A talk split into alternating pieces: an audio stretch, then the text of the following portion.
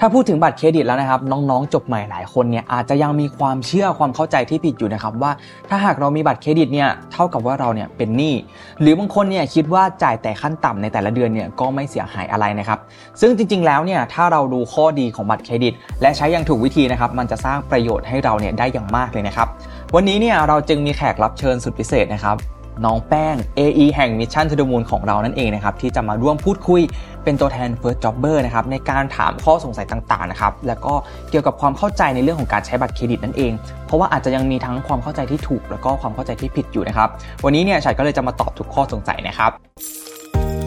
Mission to the Moon Invest Your Money Your Future เตรียมรับปรับแผนเรื่องการเงินการลงทุน เพื่อวันนี้และอนาคต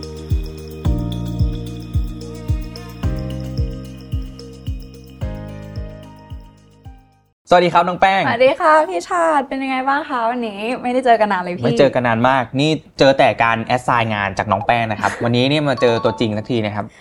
ป ดี ก ลย ติ ค่ะ เราก็ทำงานแบบไฮบริดเนาะ ก็เลย อืม อาจจะไม่ค่อยได้เจอกัน ใช่พี่ชัดปกติ โอเค มีอะไรเวลามีปัญหาเรื่องการเงินอะไร ก็ทักหาพี่ชัดตลอดเลย อ่า ได้คำ ใช่ ตอบบ้างไม่ได้บ้างตอนเล่นตอนเล่น โอเค ก็คือก่อนหน้านี้เนี่ยน้องแป้งเนี่ยเคยเกรินเกินๆไว้ว่าเออเพื่อนของน้องแป้งหรือตัวน้องแป้งเองเนี่ยมีความเข้าใจเรื่องบัตรเครดิต บางอย่างเนี่ยก็เข้าใจ บางอย่างก็ไม่เข้าใจ หรือบางอย่างก็สงสัยว่าเอ๊ะที่เข้าใจเนี่ยมันถูกไหม ใช่พี่ชาติ อืม มันมีหลายอย่างมากที่ทั้งแป้งแล้วก็เพื่อนเนาะถาม ครับ กันมาว่า เอ้ย ถ้าจะทำบัตรเครดิตสักใบหนึ่งเนี่ยมัน อืม จะกลายเป็นก่อหนี้ให้ตัวเองหรือเปล่า อ่า หรือว่าการมีบัตรเครดิตเนี่ยมันเท่ากับว่าเราจะมีอะไรส่งผลเสียต่อเครดิตบูโรในอนาคตหรือเปล่า อ่า ก็เลยอ่าไหนๆก็ไหนๆแล้ววันนี้ก็เลยรวบรวมหลาย ๆคำถาม เก็บมา อืม ถามกับพี่ชาติในวันนี้ โอเคดีเลย งั้นเดี๋ยวเราไปดูข้อแรกกัน ข้อ ไหม แรก คำถาม กันเลแรยกกันเลยอืม ค่ะ อย่างข้อแรกเนี่ยพี่ชัดอยาก ค รู้ รับ มาก เพราะว่าในบัตรเครดิตใช่ไหมคะ ไม่ว่าจะทั้งในแอปธนาคารของบัตรเครดิตเอง หรือว่าใบแจ้งหนี้ในแต่ละเดือนนะคะ อ่ามั มันจะเห็นที่เราเห็นกัน 2 ช่อง อืม ก็คือช่องที่เขียนว่าการจ่ายแบบขั้นต่ำ ครับ กับการจ่ายแบบเต็มจำนวน อืม อย่างแรกเลยแป้งอยากรู้ว่าการชำระแบบขั้นต่ำเนี่ยมันคืออะไร แล้วก็ถ้าเราชำระแค่ขั้นต่ำวนไปเรื่อยๆ แบบเนี้ย อืม มันจะส่งผลต่อเครดิตบูโรเราในอนาคตยังไงบ้าง อ่าโอเค ก็เดี๋ยวอธิบายอันแรกก่อนเนาะก็คือจริงๆแล้วถ้าเราอยากใช้บัตรเครดิตให้เกิดประโยชน์สูงที่สุดเนี่ย ค่ะ สมมติเดือนนี้เรารูดไป 10,000 บาท ยอดเต็มจำนวนมันคือ 10,000 ใช่ไหม ค่ะ เราก็ควรจ่ายไปเลย 10,000 บาทอ่าเท่ากับว่าเราเนี่ยไม่เป็นหนี้ อ๋อ ใช่ แล้วเราก็ยังได้สิทธิพิเศษเนาะอย่างเช่นการสะสมพอยต์การอ่าได้แคชแบ็กหรือบางคนเนี่ยเลือกบัตรเครดิตแบบประเภทแบบสะสมไมล์ อ่า เอาไปแลกตั๋วเครื่องบิน อ่ะ ก็ทำได้ อืม อันนี้คือการใช้ให้เกิดประโยชน์อย่างสูงที่สุดเนาะ ค่ะ กับอีกแบบหนึ่งก็คือเราจ่ายขั้นต่ำขออธิบายอย่างนี้ก่อนว่า ขยายความเนาะว่าจ่ายขั้นต่ำมันคืออะไร เผื่อว่าบางคนเนี่ยอาจจะยังไม่เคยใช้บัตรเครดิต ค่ะ การจ่ายขั้นต่ำเนี่ยยกตัวอย่างเช่นในเดือนนี้เรารูดซื้อของไป 1 0,000 บาท บัตรเครดิตเนี่ยอาจจะให้เราชำระขั้นต่ำอยู่ที่ 10% อืม มันก็คือจำนวนเงิน 1,000 บาทที่เราสามารถชำระได้ในแต่ละเดือน ต่อมาครับขอขยายความคำว่าเครดิตบูโรครับน้องแป้ง ค่ะ เครดิตบูโรเนี่ยมันคือข้อมูลเครดิตแห่งชาติ เป็นศูนย์รวมข้อมูลเกี่ยวกับประวัติการชำระหนี้ของแต่ละคน ประวัติการผ่อนชำระ และก็ยอดหนี้ที่ยังคงค้างชำระอยู่ทั้งหมด และถ้าเกิดว่าเราเนี่ยจะขอกู้สินเชื่อใดๆก็ตามเนี่ยทางสถาบันการเงินนะครับ เขาก็จะตรวจสอบเครดิตบูโรของเราว่า ประกอบการตัดสินใจว่าจะให้เราเนี่ยได้สินเชื่อนั้นไหมหรือว่าจะไม่ให้ผ่านนั่นเอง เหมือนอย่างถ้าสมมติว่าในอนาคตแป้งอยากจะซื้อคอนโดสักห้องหนึ่อืมงราคา 3 ล้าน ครับ เขาก็จะเหมือนตรวจสอบเครดิตบูโรตรงเนี้ยว่า ใช่ เหมือนการเดินบัญชีเราในการชำระหนี้บัตรเครดิต มันตรงไหมมันจ่ายเยอะ อ่าม มากน้อยแค่ไหนก็คือเขาจะมีอันเนี้ยบันทึกอยู่ในระบบของเครดิตบูโรอยู่แล้วของทุกคนเลยใช่ ใช่ ไหมคะ ว่าเรามีหนี้อะไรบ้าง แล้วก็ภาระผ่อนต่อเดือนของเราเนี่ยเราจ่ายไปกี่เปอร์เซ็นต์และของรายได้ อ่ เพราะฉะนั้นถ้าอ่ารายได้ของเราเนี่ยหนึ่งร้อยบาทเนี่ย เราจ่ายหนี้ไปแล้วห้าสิบาทอย่างเงี้ยเขาคงไม่อยากให้เรากู้บ้านกู้คอนโด กู้รถยนต์เพิ่ม เพราะว่าเราอาจจะเป็นภาระที่หนักเกินไป อ๋อ เหมือนอาจจะแบบว่า พอรวมกับหนี้ที่เรามีในบัตรเครดิตแล้วอาจจะผ่อนคอนโดต่อด้วยไม่ไหว ใช่ เขาก็เลยจะไม่ให้เรากู้ ใช่ เพื่อมาซื้อคอนโด อืมเพราะว่ามี อ๋อ โอกาสเสี่ยงที่จะเป็นหนี้เสียได้ อ๋ออา โอเค ซึ่งถามว่าการจ่ายขั้นต่ำเนี่ยมีผลต่อเครดิตบูโรไหมจริง ๆ แล้วเนี่ยการจ่ายขั้นต่ำไม่มีผลต่อเครดิตบูโรเพราะว่ามันไม่ได้นับว่าเป็นการเสียประวัติในการชำระหนี้นั่นเอง ค่ะ แต่การที่เราจ่ายขั้นต่ำไปเรื่อยๆเนี่ยมันจะส่งผลเรื่องของดอกเบี้ยที่เพิ่มสูงขึ้นมากกว่า พอดีเลยพี่ชัดแป้ง อืม อยากถามพี่ชัดเรื่องนี้เลยค่ะว่า ครับ การจ่ายขั้นต่ำเนี่ยมีแต่คนบอกเลยว่าอย่าจ่ายขั้นต่ำนะ อย่าจ่ายแค่ขั้นต่ำนะ เพราะดอกเบี้ยเนี่ยมันจะทบทบทบและบางทีอะดอกเบี้ยอาจจะสูงกว่าเงินต้นด้วย อืม อันนี้แป้งเลยอยากจะมา correct ความเข้าใจเนี้ย ครับ ว่ามันถูกต้องไหม อืม หรือว่าการจ่ายแค่ขั้นต่ำเนี่ยมันจะส่งผลต่อดอกเบี้ยมากน้อยแค่ไหนที่เราจะต้องจ่ายค่ะ โอเค ใช่เลยน้องแป้ง เมื่อเราจ่ายแต่ขั้นต่ำใช่ไหมจะทำให้เราเนี่ยรับภาระดอกเบี้ยที่เพิ่มสูงขึ้น ค่ะ บางคนเนี่ยไม่รู้ตัวด้วยซ้ำว่าดอกเบี้ยเนี่ยเพิ่มสูงขึ้น จนถึงวันที่ยอดชำระของดอกเบี้ยเนี่ยหรือว่าหนี้รวมเนี่ยที่เราก่อไว้เนี่ยมันสูงมากแล้ว หรือบางคนเนี่ยดอกเบี้ยเกินเท่าตัวเกินเงินต้นไปแล้วด้วย อืม ถึงจะมีสติรู้ตัวว่า เอ๊ะหนี่เรามันเยอะแล้วนะดอกเบี้ยมันเยอะแล้ว อืม แล้วก็การชำระขั้นต่ำเนี่ยมันเหมือนเป็นการจ่ายดอกเบี้ยไปฟรีๆ โดยที่เงินต้นเนี่ยมันแทบไม่ได้ลดลงเลย หรืออาจจะไม่ลดลงเลยนะครับสำหรับบางคนที่ก่อหนี้ไว้ยาวนานอืมแล้วก็บางคนเนี่ยปล่อยเอาไว้เนี่ยจนดอกเบี้ยมันมากถึง 20%ต่อปี อืม ซึ่งถือว่าเยอะมากๆเลยนะครับ หลายคนอาจจะสงสัยว่ามันเยอะจริงไหม ก็เลยเอาวิธีคำนวณเนี่ยมาฝากกัน ดีเลยพี่ชัดเพราะแป้งอะอยากรู้เหมือนกันว่า เราจะรู้ได้ยังไงว่ายอดเงินเท่าไหร่ อืม เงินเงินต้นหายไปแล้วเท่าไหร่ อ่า เหลือเงินเท่าเนี้ยมันจะกลายมาเป็นดอกเบี้ยเท่าไหร่ อืม แล้วเราจะรู้ได้ไงว่าดอกเบี้ยมันจะใหญ่โตเกินเงินต้นไปแล้วอะไรอย่างเงี้ยค่ะ โอเค ดีเลย จริงๆ การคิดดอกเบี้ยเนี่ยมันมีอยู่ 2 ส่วนด้วยกัน อืมค่ะ เรามาดูส่วนแรกกันก่อน ส่วนแรกเนี่ยมันคือดอกเบี้ยที่ใช้จ่าย ตัวดอกเบี้ยเนี่ยสมการง่ายๆ เลยก็ดอกเบี้ยเนี่ยเท่ากับยอดค้างชำระเอ่อเงินยอดเต็มเนาะที่ต้องชำระ ค่ะ คูณกับอัตราดอกเบี้ยเป็นเปอร์เซ็นต์ อืม นะครับคูณจำนวนวันในงวด แล้วก็หาร 365 วันก็คือ 1 ปี ยกตัวอย่างในที่นี้ก็คืออ่ะสมมุติเราอ่ะมียอดเงินยอดเต็มเราที่ต้องชำระคือ 50,000 บาท ค่ะ คูณกับดอกเบี้ย 20% 20%ที่เป็นดอกเบี้ยเนี่ยเป็นจำนวนที่ฟิกซ์ไว้เลยใช่ไหม ใช่ คะว่าเป็นดอกเบี้ยจากบัตรเครดิต ใช่ครับ ไม่ว่าจะเงินต้นเท่าไหร่ก็ตาม ใช่ อ๋ออั อันนี้มันแล้วแต่บัตรเครดิตนะ บางบัตรก็อาจจะ 16 บางบัตรก็ 20 บางบัตรก็ อ๋อ 22 อ่าเราตีเป็นเลข แว ก แต่ ลมๆให้ทุกคนเนาะ อืม จะได้คำนวณกัน ใช่ ง่าย โอเค ในที่นี้ 50,000คูณ20%คูณ 15 วัน เป็นจำนวนวันในงวด อันนี้จำนวนวันก็แล้วแต่เหมือนกันว่า แต่ละคนอาจจะวันไม่เท่ากันยกตัวอย่างที่ 15 วัน ๆค่ะ ครับ แล้วก็หารด้วย 365 วันเนาะ ดอกเบี้ยที่เราต้องชำระจากยอด 50,000เนี่ย มันคือ 410 บาทจุด95 สตางค์ รายวัน รายวันนะทีนี้เรามาดูในส่วนที่ 2 กันบ้างครับ ส่วนที่ 2 เนี่ยมันคือดอกเบี้ยที่ค้างชำระ ก็ดอกเบี้ยเนี่ยเท่ากับอายอดคงเหลือหลังจ่ายขั้นต่ำไปแล้ว อ่าค่ะ อ่าอย่างที่บอกเกรินตอนต้นเมื่อกี้จ่ายขั้นต่ำมันคือสามารถจ่ายได้ 10%เนาะ 10% ห้าหมื่นสิบเปอร์เซ็นต์ก็คือห้าพัน 5,000 อ่าโอเค เมื่อกี้คือยอดขั้นต่ำเนาะก็คูณจำนวนดอกเบี้ยเป็นเปอร์เซ็นต์เหมือนกันแล้วก็คูณจำนวนวัน ตรงเนี้ยเนี่ยวันเนี่ยจะเป็นจำนวนวันถึงวันปิดยอด เราดูในแอปก็ได้หรือว่าในแต่ละเดือนเนี่ย ค่ะ มันจะมี 2 วันให้เราดู อ่า ก็คือวันปิดยอด ค่ะ กับวันครบกำหนดชำระ อ่า อ่ะวันปิดยอดเนี่ยเขาอาจจะระบุไว้เป็นทุกวันที่ 10 ของเดือน ค่ะ อันนี้เราสามารถเลือกได้กับธนาคาร อันนี้เช็คได้ เช็คได้ วัวันปิดยอดส่วนใหญ่แล้วเราจะเลือกไม่ได้ เหมือนแป้งจำได้ แต่ ว่าเป แต่ ลี่ว่ายนได้ห วัน นึ่งครั้ ชำ ง ระเราเลือกได้ อ๋อเหรอ อ่า โอเคโอเค ทีนี้ทุก ไง คนทุกคนลผิด อง อีกแล้วผิดอีกแล้ว เทุกคนลองเข้าไปดูในแอปของตัวเองก็ได้ครับแอป ค่ะ บัตรเครดิต ปกติแล้ววันปิดยอดอาจจะวันที่ 10 ค่ะ แล้ววันชำระเนี่ยอาจจะเป็น 25 ค่ะ หรือบางคนเลือกเป็น 30 ค่ะ หรือวันที่ 1 อันเนี้ยเราเลือกได้เลย แล้วแต่ว่าเงินเราเข้าเมื่อไหร่ ใช่ อ่า อย่างในสมการข้อที่ 2 นี้เนี่ยอาไอตรงจำนวนวันเนี่ยเราเอาวันที่ปิดยอดมานับ อ่ะ แล้วก็หาร 365 วัน เอาจำนวนวันที่ชำระจนถึงวันที่ปิดยอดอ๋อ วิวิธีคิดอย่างนี้ นี้ สมมุติปิดยอดวันที่ 10 แต่ชำระวันที่ 30 อีก อ่า ส่วนต่า เรา ง ก็ เนี้ย นับ คือ ไปว่ากี่วัน 20 ใช่ ถูกต้อง าโเค น้องแป้งเข้าใจถูกต้อง ค่ะ ใช่ อย่างในที่นี้ก็ยกตัวอย่างมา สมมติอยู่ที่ 19 วัน ค่ะ อ่าแล้วก็ไปหาร ค่ะ 365 ดอกเบี้ยรายวันที่ต้องจ่ายในส่วนที่ 2 นี้เนี่ยก็อยู่ที่ 468.49 บาท อันเนี้ยคือเป็นดอกเบี้ยที่ไม่รวมกับในกรณีผ่อนที่เขาจะเป็นแบบ อ่า0% 0.3นู่นนี่ อ๋อ นั่น เอาศูนย์จุดสามเขาก็คิดดอกเบี้ยถูกลงไง เป็นศูนย์จุดสามเปอร์เซ็นต์ มเหมือนแบบเราจ่ายยอดเต็ม 50,000 แต่เราไม่ได้ผ่อนหน้างานนะ เรามาปรับเองในแอปอย่างเงี้ยพี่ชัดเปลี่ยนเป็น 3 เดือน มันก็จะบวกแหละว่าถ้าเปลี่ยนเป็น 3 เดือนเนี่ยเปอร์เซ็นต์ดอกเบี้ยเนี่ยมันจะคือ 0 0 0 3เหมือนเท่าไหร่ มันจะไม่ใช่ แต่ลเดือ ยี่สิบมันก็ถูกลง อ๋อ ใช่ อ๋อ มันมันก็ดีกว่าถ้าสมมติเราซื้อของไปแล้วเราสามารถเลือก เลือก เลือก เปอร์เซ็นต์ ผ่อนชำระ อ่ะเลือก อืม ผ่อนในในแอปพลิเคชันต่อได้ก็ถือว่าถูกลง แต่ในกรณีนี้เนี่ยถ้าเราเนี่ยผิดนัดชำระ หรือว่าเลยกำหนดชำระแล้วเนี่ย เราจะต้องจ่ายดอกเบี้ยเยอะแบบนี้เลย แล้วบางคนเนี่ยปล่อยไว้จ่ายแต่ขั้นต่ำไปเรื่อยๆ หรือ ขั้นต่ำก็ไม่จ่ายอีกเดือนหนึ่งค่อยมาจ่ายอีกเดือนไม่จ่ายแล้วสลับไปอย่างเงี้ย อืม คือดอกเบี้ยมันสะสมไปเยอะมากนะครับ อืม ถ้ามันผ่านไปเป็นปีเนี่ยมันอาจจะเกินเงิน อาจจะ ต้นก็ได้ ทีนี้เนี่ยลองคิดตามนะครับว่าถ้าเราเอาเงินไปลงทุนในหุ้น ให้ได้ผลตอบแทน 10%ต่อปีเนี่ยก็ว่ายากแล้วใช่ไหมครับ อืยาก ยิ่งในเศรษฐกิจแบบนี้เนี่ยมันยิ่งยากนะครับ อืม แต่การมีหนี้บัตรเครดิตที่ดอกเบี้ย 20%ต่อปีเนี่ยถ้าเราก่อมันขึ้นมาแล้วเนี่ยเขาไม่ได้สนใจนะครับว่าแบบเศรษฐกิจช่วงนี้เป็นยังไง ดอกเบี้ยเท่าไหร่เราก็ต้องจ่าย ค่ะ เพราะฉะนั้นทางออกที่ดีที่สุดเนี่ยเราก็ต้องจัดการเรื่องหนี้ให้ไวที่สุด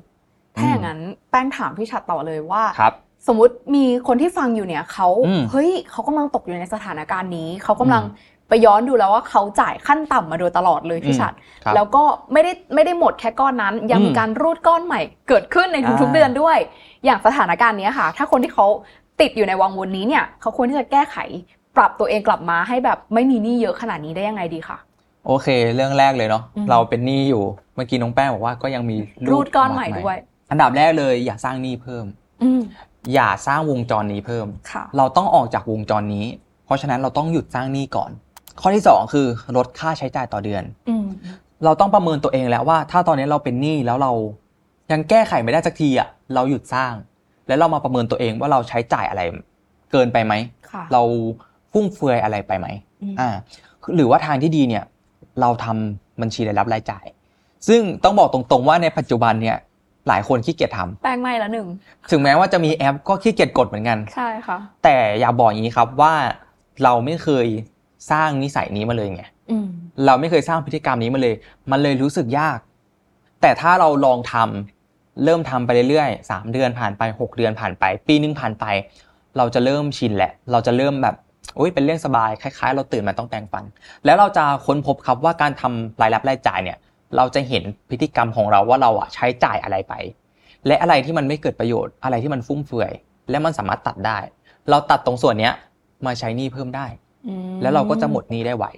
ก็คือต้องห้ามใจตัวเองหน่อยแหละ ใช่ จัดการก้อนหนี้โปะให้หมดก่อน ใช่ ก้อนใหม่อย่าเพิ่งสร้าง อย่าเพิ่งสร้างก้อนใหม่ อืม และในส่วนของข้อ 2 นี้เนี่ยก็คือการหารายได้เพิ่มด้วย อืม อ่าเราลดค่าใช้จ่ายได้แหละ ทางที่ดี ถ้าเราหารายได้เพิ่มได้ มีความสามารถพิเศษอะไรก็หารายได้เพิ่มเป็นอีกช่องทางหนึ่ง อันนี้เดี๋ยวเราเก็บไว้คุยกัน EP หน้าดีกว่าพี่ชา อ่า ว่าเรา ได้เลย สามารถหาช่องทางหารายได้เสริม ให้กับพวกเราอย่างไรได้บ้างเน อื อะ มในปัจจุบันเนาะออนไลน์ก็หา ใช่ ได้หลายช่องทาหามงาก ได้หลายช่องทางมากๆเดี๋ยวไว้เรามาแชร์กัน โอเค ต่อมาข้อที่ 3 ครับชำระหนี้ให้มากกว่าขั้นต่ำถ้าเราไม่มีเงินก้อนเนาะมาโปะหนี้ทีเดียวได้เนี่ย ก็ให้ชำระมากกว่าขั้นต่ำอย่างเมื่อกี้ยกตัวอย่างที่ 10,000 บาท ขั้นต่ำคือ 1,000 ใช่ไหม ค่ะ ถ้าเราจ่าย 1,000 1,000 ไปเรื่อยๆเนี่ย สมมติเราต้องจ่าย 10 เดือน ค่ะ แต่จริงๆ แล้วมันมีดอกเบี้ยใช่ไหม ค่ะ หนึ่งหมื่นบาทเนี่ยมันอาจจะกลายเป็นเราต้องจ่ายไป 11 เดือน 12 เดือนก็ได้ ค่ะ เพราะฉะนั้นเนี่ยสมมติขั้นต่ำมันเท่าไหร่เนี่ยเราอาจจะบวกเพิ่มเข้าไปเท่าที่เราไหวในแต่ละเดือน าสมมติขั้นต่ำหนึ่งพันละเดือนนี้เราไหวหน่อยเงินเหลืออาจจะเป็นพันสองพันห้า อืมหรือ ก็ สองสามพันมีก็จ่ายไปเลย อ่าให้มันลดจำนวนเงินต้นลงเรื่อยๆ เพื่อให้ ใช่ จำนวนดอกที่เอาไปคูณเนี่ยน้อยลง ใช่ถูกต้อง อืม เลย แล้วก็เรื่องทีสี่4 ครับ ถ้าเรามีบัตรเครดิตมากเกินไป ให้เราชำระหนี้หรือว่าปิดบัตรเครดิตที่เราปิดไว้ก่อน อืม อืมแล้วก็ทางที่ดีเนี่ยเราควรจะมีแค่1นถึงสใบก็พอแล้ว เดี๋ยวหนูรีบกลับไปปิดเลยพี่ชัด เอางี้ถามน้องแป้งดีกว่า ถ้าเรามีบัตรเครดิตเยอะ สมมติเอาจริงสองใบก็ได้สองใบนี้ก็น่าจะปวดหัวแล้วในเรื่องการจัดการ ถ้าเราไม่วางระบบว่าบัตรนี้จะใช้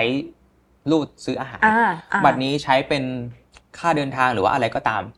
ถ้าเราไม่แยกไว้เนี่ย เราจัดการยากมาก ใช่ อันนี้อยากแชร์เหมือนกันว่ามันปวดหัวพี่ชัด เพราะ อืม อย่างอย่างแป้งเนี่ยส่วนตัวมี 2 ใบตอนนี้ ครับ เราก็ไม่รวมกับเงินสดที่เป็นแบบบัตรเดบิตบัญชีทั่วไปใช่ไหมคะ อืม แป้งอ่ะจะทำการแบบเหมือนแบ่งอย่างชัดเจนอย่างเช่นบัตรหนึ่งเนี่ยโอเค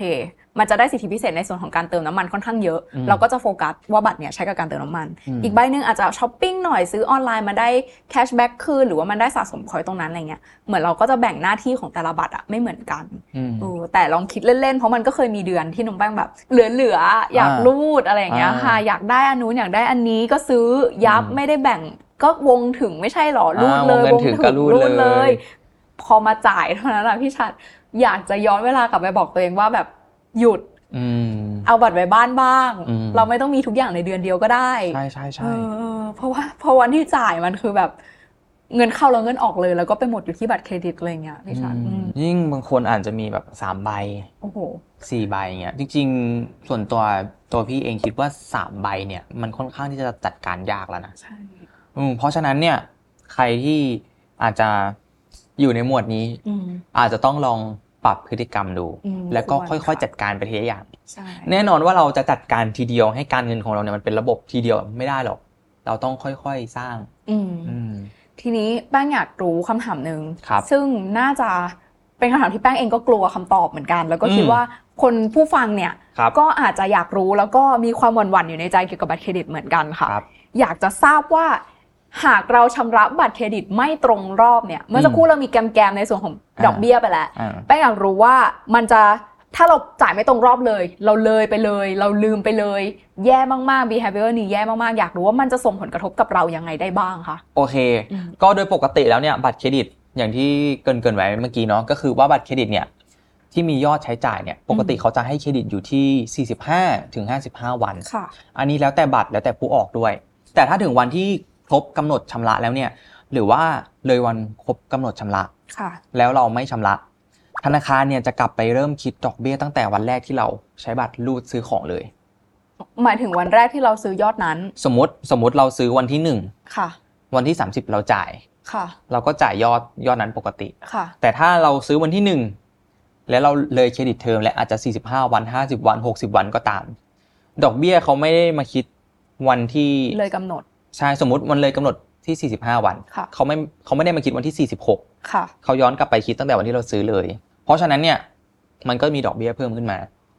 และถ้าเราไม่ไม่ชำระใช่ไหมถ้าเราไม่จ่ายเนี่ยเขาก็จะมีค่าปรับด้วยนะ ในกรณีที่เราแบบจ่ายช้าชำระช้า บางทีอาจจะเป็นค่าทวงถามก็ได้ อ่า อืมจะเป็นครั้งละประมาณ 200 300 บาท อันนี้ก็แล้วแต่ครั้งเนาะในกรณีที่เราเนี่ยมีเงินไม่พอจ่ายเต็มจำนวน อย่างน้อยเนี่ยเราควรจ่ายสักเล็กน้อยก็ยังดี แต่ว่ามันไม่ควรจ่ายต่ำกว่าขั้นต่ำที่ธนาคารเขากำหนดเอาไว้ให้ เพราะว่ามันก็เพื่อเป็นการอ่ารักษาสถานะบัญชีของเราเนาะแล้วเราเนี่ยก็จะไม่โดนค่าปรับในกรณีทวงถามหนี้ด้วย ค่ะ อืมทีนี้ครับ อ๋อ ในกรณีที่อันนี้น่าจะตอบน้องแป้งได้ดี ในกรณีที่เราเนี่ยชำระหรือว่าจ่ายช้าไป2อสามวัน แต่ยังไม่เกิน 30 วันเนี่ย ค่ะ ถือว่าไม่เป็นไร อ่าหยวนหยวนๆ ยังไม่เป็นไร อ่า อืมแต่ถ้าเกิน 30 วันเนี่ย ถือว่ามีสถานะจ่ายล่าช้าแหละ เลยกำหนดไปแล้ว 30 วัน ใช่ จะถือว่าเป็นสถานะจ่ายล่าช้า ใช่ และดอกเบี้ยจะคิดตั้งแต่วันแรกที่เราใช้ยอดนั้น อ่า ไม่ใช่แค่วันที่เลยมา อ่า แต่สาระสำคัญในเรื่องนี้เนี่ย อาจจะไม่ใช่เรื่องดอกเบี้ยแหละ อืม แต่เป็นสถานะบูโรของเรา อ๋อ ถ้ามันเลย 30 วันเนี่ยในบูโรของเราเนี่ยจะขึ้นแหละว่าเรามีสถานะจ่ายล่าช้าณเดือนนี้ อ๋อ อ่า ทีนี้ครับ ถ้ามันเกิน 90 วันขึ้นไปเนี่ย จะถือว่าเป็นหนี้เสียแล้ว หรือว่าเป็น NPL นั่นเอง ค่ะ ทีนี้เนี่ย ในเครดิตบูโรของเราเนี่ยจะขึ้นแหละว่าเราอะเป็นหนี้เสีย และมันก็จะส่งผลต่อการกู้สินเชื่อของเราในอนาคตอย่างแน่นอน อ่าที่เมาสักครู่เราคุยกันเรื่องซื้ออ ม คอนโดเนอะถ้ามันขึ้นในระบบว่าเรามีหนี้เสียหรือเราเกินกำหนดการชำระบัตรเครดิตเนี่ยมันก็จะทำให้เราดูว่า อืม เอ่อเครดิตในการใช้เงินของเราเนี่ยไม่ดีเลย ใช่ ไม่มีความสามารถในการผ่อนคืน อืม การที่จะได้เงินในการกู้ยืนมา ไม่ว่าจะเป็นกู้ในการลงทุน กู้ในการ ใช่ ทำ ใช่ ธุรกิจซื้อบ้านซื้อรถก็จะยากมากขึ้นในอ ใช่ นาคต ในอนาคตสมมติถ้าเรา อยากจะกู้เงินมาทำธุรกิจ หรือจะกู้ซื้อบ้าน จะกู้ผ่อนบ้าน กู้ผ่อนรถยนต์เนี่ย ค่ะ ยากแหละ อ๋อเพราะฉะนั้นรีบโปะบัตร อืม น่าจะดีที่สุด ซึ่งถ้าหลังจากโปะแล้วอะค่ะพี่ชัดไอ้ตรงเนี้ยที่มันโชว์ในบูโรมันจะหายไปไหมคะ ก็ประวัติเนี่ยมันอาจจะยังอยู่เนาะสมมุติเราไปดูย้อนหลังเดือนเนี่ยยังไงมันก็ยังอยู่ ค่ะ แต่ถามว่าถ้าเราแก้ไขปัจจุบันให้มันดีขึ้นแล้วเนี่ย แล้วมันผ่านไปสัก 3 เดือน 6 เดือนเนี่ย ค่ะ เราชำระหนี้ดีตลอด ค่ะ เขาก็อาจจะแก้ให้เราได้ ถ้าอย่างนั้นมาสู่คำถามนี้เลยค่ะ อันเนี้ยมีเพื่อนแป้งหลายคนเข้าใจผิดพี่ชัด อืม พอเรามีการพูดกันเนอะว่าบัตรเครดิตเนี่ยถ้าใช้อย่างถูกวิธีเนี่ยมันจะคืนกลับมาให้เป็นสิทธิประโยชน์ของเราเนี่ยเยอะมากๆที่พี่ชัดเกรินไปแล้วสะสมมาสะสมพอยต์แคชแบ็กต่าง ใช่ ๆ แต่ถ้าเราใช้บัตรเครดิตไม่ที่ไม่ดีหรือว่าในวิธีที่ไม่ถูกต้องเนี่ย อืม มันจะทำให้เรามีหนี้ ใช่ เพราะฉะนั้นอันเนี้ยคำถามก็คือ เรามีหนี้จริงไหม ซึ่งเราเราคุยกันไปแล้วเนอะมันคือ ใช่ จริง โอเค อย่างที่เกรินไปเบื้องต้นเนาะ อืม มันอาจจะทั้งใช่และไม่ใช่ อืม อย่างที่เราได้เกรินไป เพราะว่าถ้าเกิดว่าเรามีบัตรเครดิต เราใช้ต่อเดือนไปเท่าไหร่แล้วเราชำระหมดเนี่ยก็เท่ากับว่าเราไม่เป็นหนี้ถูกไหมน้องแป้ง ค่ะ อ่าแถ ถมเรายังได้สิทธิประโยชน์ต่างๆ ด้วย อ่า อืม เหมือนเราใช้บัตรเครดิตเนี่ยมาเป็นตัวกลางในการจ่ายเงินให้เรา ใช่ แล้วก็เป็นตัวกลางในการแลกรับสิทธิพิเศษให้เราด้วย ถ้าเรา ใช่ ใช้เขาอย่างถูกวิธี ใช่ พี่คิดว่ามันเป็นประโยชน์มาก ๆ อื นะ ม สำหรับบางคนสมมติน้องแป้งชอบเที่ยวเดินทางบ่อย น้องแป้งอาจจะแบบสะสมไมล์หรืออันนี้เป็นทริคเนาะสมมติว่าที่บ้านเรามีธุรกิจ ค่ะ หรือเราเปิดบริษัทเองก็ตาม ธุรกิจเนี่ยแน่นอนว่ามีค่าใช้จ่ายเยอะ ซื้อของจ่ายออกไปรับเงินมา เราอาจจะใช้บัตรเครดิตอันเนี้ยทำจ่ายไปก่อน แล้วเราก็เบิก อ๋อ เงินบริษัทมาคืนเรา อ่า ทีนี้เมื่อบัตรเครดิตเนี่ยมียอดใช้จ่ายเยอะ เราได้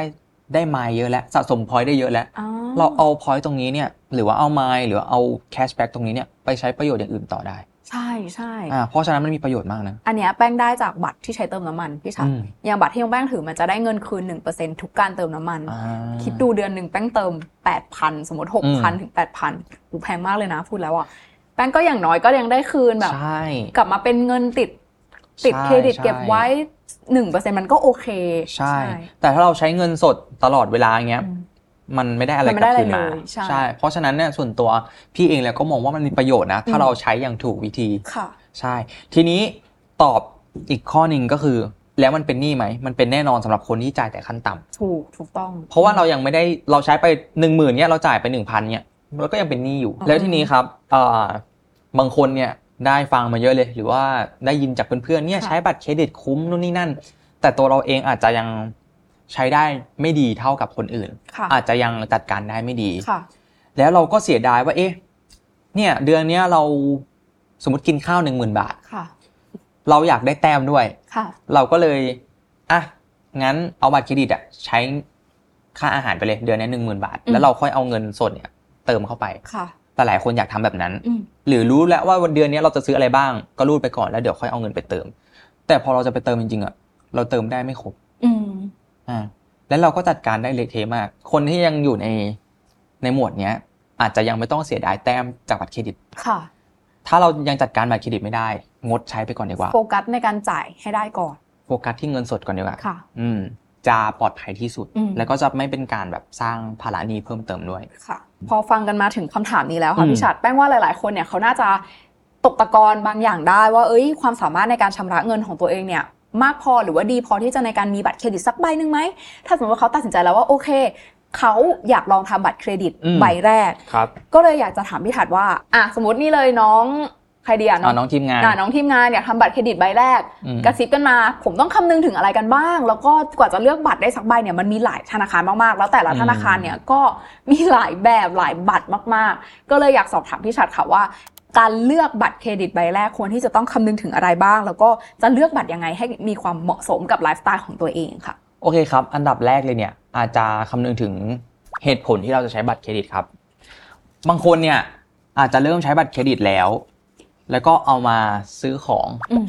หรือว่าบางคนอาจจะมาใช้เป็นจ่ายเกือบค่าอาหารในแต่ละเดือน ค่ะ เนาะจ่ายเต็มจำนวนเมื่อถึงครบกำหนดชำระก็ทำให้เกิดประโยชน์ใช่ไหมบางคนเนี่ยอาจจะอยากได้ของที่ราคาสูงสูงๆหน่อย อืม อย่างเช่น